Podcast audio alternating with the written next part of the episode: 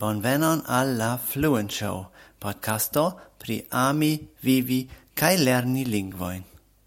Saluton, mi estas Martin, lernanto de la internazia lingvo Esperanto. Giuu la auscultadon.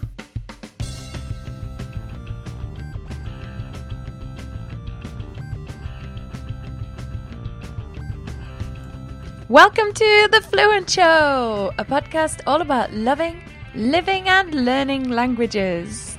Hello, everybody. My name is Kerstin Cable from fluentlanguage.co.uk. Big shout out to our listener, Martin, my first listener, contributing an intro in another language. Thank you so much. You just heard him there speak in the international language of Esperanto.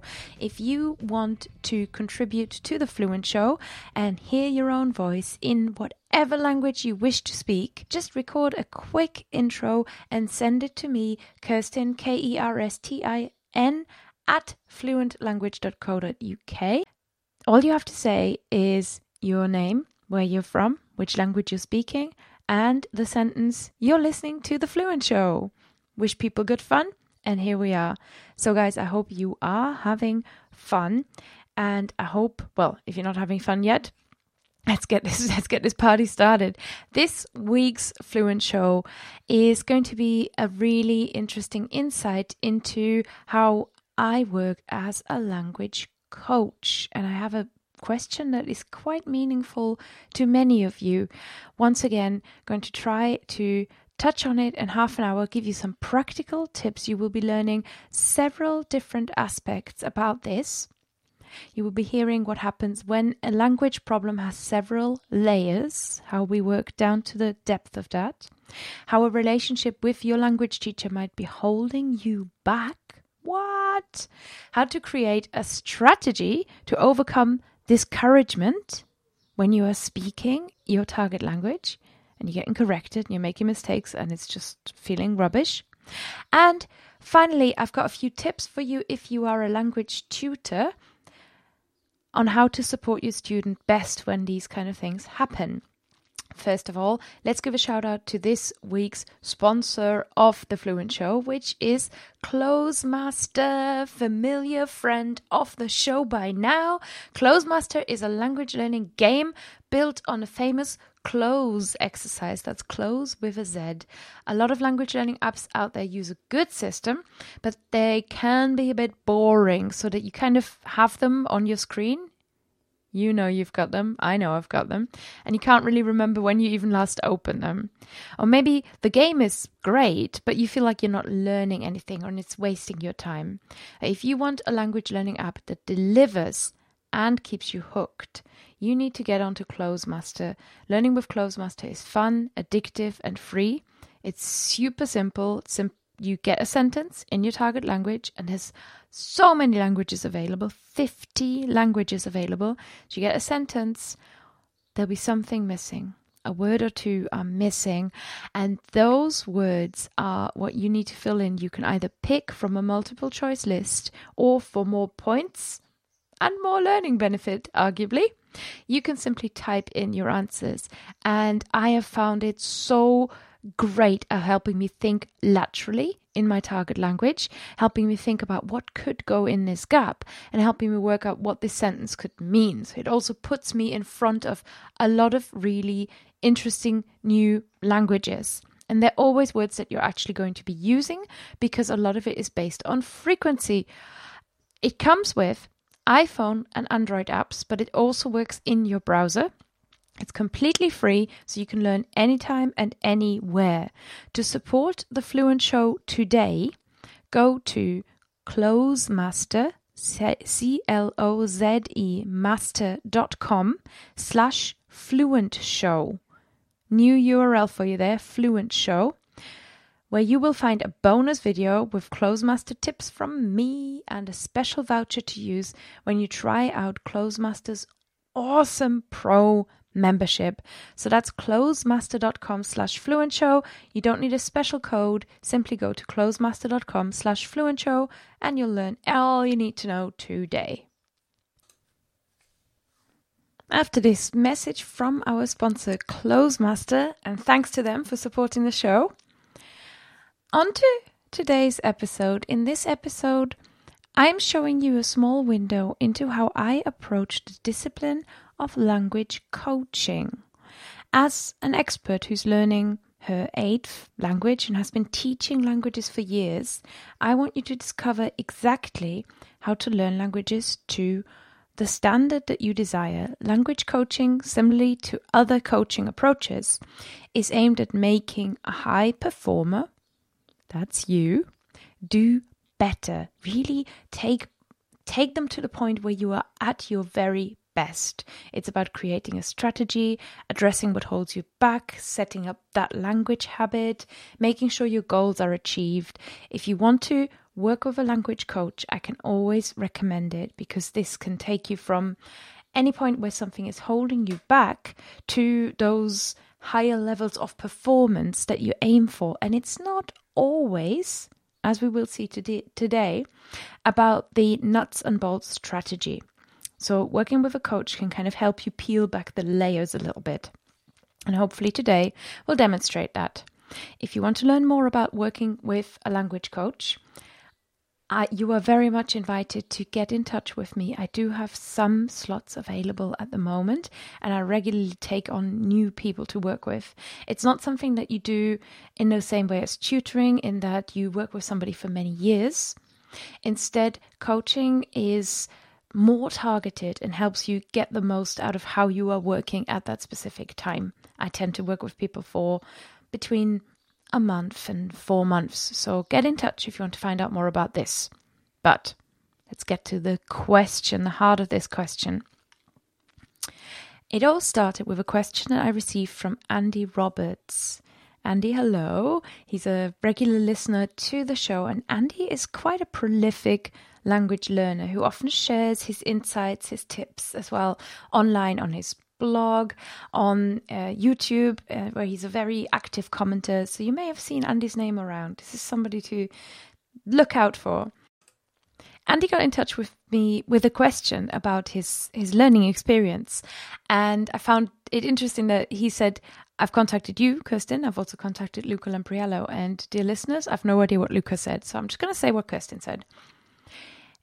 This is about the intermediate stage you know where you're really starting to use the language and you want to you want to make your own sentences andy has first describes the process that he is talking about in his target languages my favorite technique is to skim through a grammar reference book write down constructions I want to use in a notebook, and then create a lot of sentences aloud over a period of days until I remember the constructions well enough to use in conversations or while talking to myself in the target language.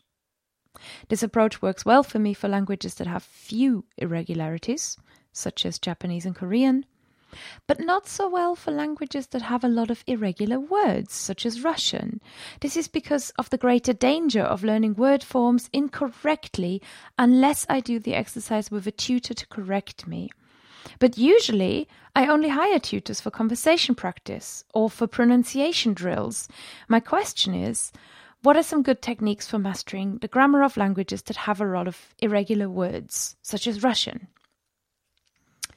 Now, listeners, I've never studied an awful lot of Russian. I have studied Russian to a sort of, you know, playful A1 level, dabbled in Russian, and I've attended a few classes too. And I have the, the Chinese that I have studied, you can probably write on a post it. Has something here stood out to me? I know for a fact that there's plenty to get wrong in any language, especially while still getting used to things like tones, perhaps in East Asian languages, or focusing on honorifics, etc. Maybe not in the the grammar, what's called the morphology, you know, when, when words just do a lot of changing. In other words, if we assumed that what Andy is describing is that you know, is a specific stage in language learning. If we assume that maybe similar amounts of errors are made at a similar stage, I wondered what was making Andy feel so aware of his errors in Russian and so like his the technique he is describing, which has always worked for him, is suddenly not working. And he was saying that's probably because the words change so much. But I wondered, I, I wanted to know a little bit more about this. So I wrote back asking Andy what his sense of error tolerance is. So I said, you know, like when when when you make those errors, what you know, at what point do you feel okay? I'm gonna do this with a tutor. I'm ready. And his answer, I feel, is sort of got to the heart of the of the conversation. So I wanted to really lead you up there. Here is Andy's answer. Listen to this. Usually I have a fairly high error tolerance. But when I hire a lot of Italki tutors for conversation practice, and most of them are frequently correcting my errors, it's very discouraging. Oddly, even though Japanese expresses ideas very differently from European languages, my Japanese tutors rarely corrected me. Russian is the first language I've had this problem in. However, as I tend to be good at grammar, even in my native language, and I'm a good speller, I tend to master grammatical rules and constructions fairly easy. I can memorize verb tables, I can memorize case tables fairly easily too. I just don't like being overwhelmed when there are so many of them. So for me, it's more of a problem of feeling overwhelmed than a fear of making mistakes. Now, this was fascinating to me because now we are looking at two completely separate issues. Issue number one is the technical issue of memorizing grammar, which is a problem for Andy and is a problem, you know, if, if you're any anyone who's ever tried to learn Russian will will know that there is a lot of different inflections, declensions, conjugations, and other Asians and Ishans to, to memorize. You know, Russian Russian gives you a lot to, to work with. But the other problem he started describing is the overwhelm of being corrected too much. And for me as a German tutor, one thing I know is you know I I teach I work in a language that is similar to Russian, not as intense apparently, but similar in the way that two letters at the end of a word said slightly differently to what the book says basically is a grammar error right? In other words, I can give you a table. The table has 32 different endings on, and I can ask you to memorize every single one of those endings. And then in a tutoring session, I could correct you and pick you up on every single one of those endings, which is based on you knowing the gender of every single word. There is so much to memorize if we're going to go down that route. If we're going to go down that route and then you will be overwhelmed as a learner. And this is, I think, similar to what Andy is describing here. So, what I really noticed in his answer was he says, actually, grammar constructions, I, I master them quite easily. I can memorize a table, it's no problem. You know, there's a difference between memorizing a table and using it using what you've memorized correctly putting it in the right place correctly every single time when you are speaking is an awful lot of mental processing. That's that's intense. And then what he says is it's this sense of overwhelm. So he says he doesn't have a fear of making mistakes, but it's just a bit much and then people keep correcting him. So this is something I zoned in on, on next, which was the overwhelm of being corrected too much. And I have seen this and I have done this. I have made this mistake as a German tutor of overcorrecting a learner. Because it's easily done. People make those errors.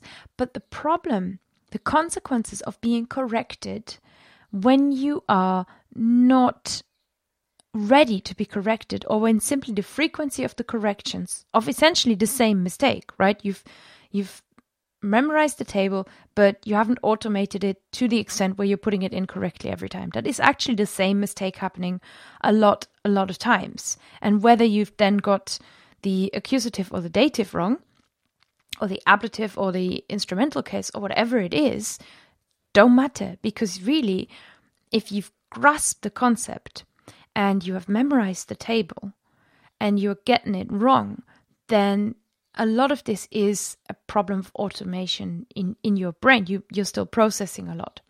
So at this point, if if the tutor overcorrects you as a learner, it has four, in my mind, it has four very significant consequences. Number one, it knocks your confidence.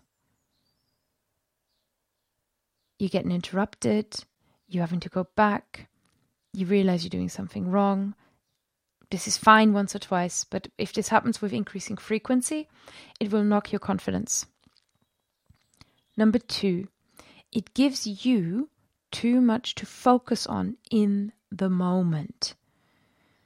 Because you're not just correcting the ending briefly, your brain is going to go back to that verb table and look at the where did you get that ending from and what case was this again and what gender is this word again and suddenly you're thinking about five different layers of grammar and this is something that happens particularly i guess with german russian Slavic languages, you know, our case happy languages. So it gives you a lot to focus on in the moment. This can also happen in other languages. It, ha- it happens in French. It definitely happens in French. There is more silence. There, there are more silent letters in in French conversation, so it's easier to kind of gloss over a grammatical error. But it's also very easy to make a grammatical error. So let's not just pick on those two types of languages. Although, as always, you guys know I'm a I'm your local Euro expert. So it gives you too much to focus on in the moment. Number three, it distracts you from understanding the other person. So if you're trying for a conversational practice and your tutor corrects you a lot, what happens is you start thinking consistently about all the new information they're giving you and you're not focusing on what they're saying anymore. So you're not going to understand them as well, as well either, which leads to consequence number four. Essentially, it stops you from knowing your target language. And how could that not completely overwhelm you and knock your confidence when you start having to go back and tr- you can't trust your own sense of what you know anymore? So, this is tricky. Now, what can you do when you feel overcorrected? So, having analyzed the problem, there are things that you can do. So, here are a few steps. Some with Andy's example in mind, but some also for you, listener, no matter what language you're learning. If you know this feeling of losing confidence, what can you do if you feel heavily corrected or if you feel like corrections are just they're just holding you back at the moment because they really can. Number one, know what you are there for. Is it speaking practice? Is it pronunciation? Exam prep? Are you learning the language for business? Is it something else? This makes a huge difference on how your teacher should interact with you. And we've previously mentioned this in, in the show. Andy started answering his own questions as I was digging in and asking him more. This is always a great result for, for a coach. That's really what you want. You want to guide your performer, guide your the person you're working with to answering your own questions. And he says, my goal in learning grammar is to learn enough grammar to express my thoughts, which tend to be complex. Of course, I want to understand what the other person is is saying too. I want to master the indispensable and very, very useful constructions first before engaging in conversation practice. But I'm not going to focus on the ones that are only important if I'm taking an exam or the ones that have to make me sound like a native or anything like that. So he just wants to express himself. This shows that Andy is not aiming for perfection and will be happy enough to express himself for now. He's not at the C2, C1, you know, stage where you're approaching mastery. It's possible to let things go. And what matters is that he's understood and he understands. And as a tutor, knowing that would help me, certainly if I was his tutor, compensate and, you know, make my classes the right structure. So something in coaching that I would I would work on is how to communicate with your tutor so that you get what you want out of those classes. Here are a few tips. Number 1, be culturally aware. Some teachers have a full-on teacher mode, drill sergeant, and that that might be because they they used to be school teachers and switched to online. It might be because that's how they have experienced tutoring. It might be because that's how they think, you know, tutoring should work, is that you, they should correct you a lot. Their goal is that you use the language as correctly as possible in that environment. They might just be used to a lot of people prepping for exams. So if you're not prepping for an exam and you're here for the love of it, you've got to let them know. Let's be careful not to stereotype here it really does vary between cultures.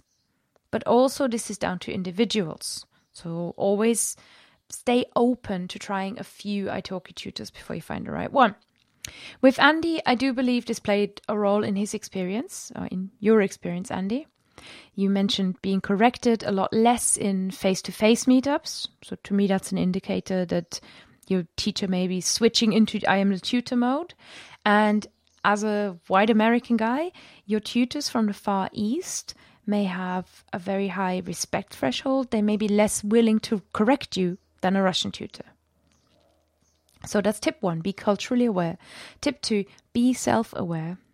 Maybe you really are trying to do things that are too difficult for you at this point, like having conversation practice when and using a lot of adjectives in all the cases and I don't know, putting everything together perfectly or I don't know.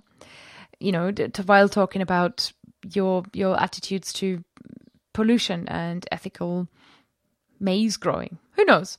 There's no shame in that. There's no shame in, in being, you know, ever so slightly in over your head. And it's a sign that, but it's a sign that something in your study plan isn't delivering. So when you make a mistake, native speakers will always notice. That's inevitable and it's it's up to you then to to guide the corrections. This is exactly why often native speakers will just switch to english. I mean i've just spent a week in france. I got complimented on my french a lot. I got a lot of oh vous parlez très bien le français. Great. Uh, however also people switched to english and that's because i make mistakes in french and they can hear that i'm not french it's just inevitable. It happens to all of us. Sometimes you think you're not making mistakes because the other person is too polite to let you know. Most importantly, in this case, direct your tutor. Tell them what you're there for. Make it clear that conversation is what you want. And if that is the case, be confident and clear at the start, as it will pay off. And also do your homework. And here I want to refer you to episode 90 of this podcast, which you will find at fluent.show slash 90. And I've also put it in the show notes for the episode you're listening to right now.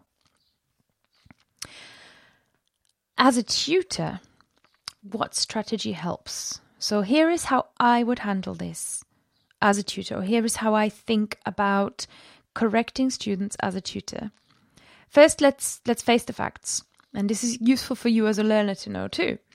If you're a language tutor, teacher, anyone who, you know, feels involved and has a stake in another person's success, it is difficult to resist correcting a student.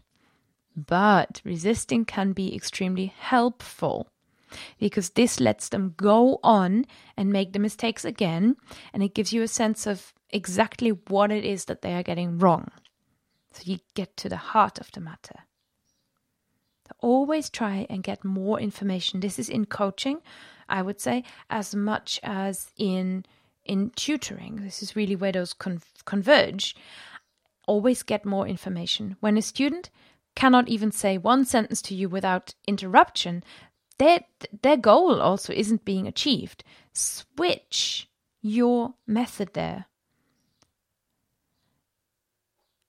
So the two strategies that you have a choice if really the student is getting that much wrong that you feel oh my god i can't i can't let them finish a sentence. I keep correcting. Number one strategy one is to just stop correcting. Stop correcting start listening more and make a note on their common errors. Or if you already have a sense of what the error is, switch to an explanation and a drill. And it might not be that simple to do this in one single class, but at least if you if you can make your student aware that there is a common error how about in the next class? How about we focus on this bit? Hang on let me look up an exercise etc that would be really really helpful. If they're really getting almost every single thing wrong think as well and ask them why are they taking a class with you right now how can you get back to the basics start always looking out for this pattern tip number 3 as a tutor is to model correct usage. So instead of interrupting telling your student what they got wrong, try and reply with a demo of the correct usage instead. Instead of picking up every single time pointing out an error, model more correct usage with stronger emphasis on what things should be. And if your student has the grammar knowledge and confidence, prompt them in the use of the specific concept. So, what you could do is you could say, okay, we're going to put, and I'm again an example from German, we're going to put the imperfect entirely to one side. We're just going to use the um, present perfect, or as we would say in German, das perfekt. Or you might want to say, okay, stop trying to use the future for now. Let's just use the present tense and use words like next week to signal. And then we'll have a look at the future tense again if your student keeps getting the future tense wrong. So those are really those are really my tips. The most important thing for you as a learner is to be aware when a tutor's interaction and the sense of correction that you are getting might be part of the reason you are feeling a high level of overwhelm and then be culturally aware and be self aware and thirdly be tutor aware and talk to them about what is happening to you. But you know, you got to know the problem first. That's why, in this sense, the coaching approach really works.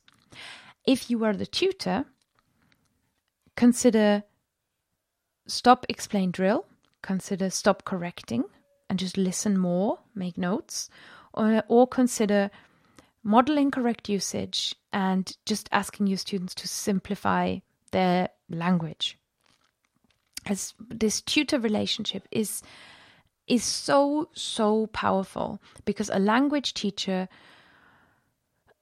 I don't think I don't think it's always necessarily easy as a language teacher to even remember this and to, to hold on to the fact that this teacher, tutor who you are working with kind of holds it can happen that they end up holding the keys to your confidence in a foreign language because they are your your one authority. And there are different ways around that. And it's something to be really aware of and knowledgeable about. So what you're noticing here with with andy and his his wonderful this wonderful exchange that, that we had so interesting is actually at first the question was well how do i just master this grammar?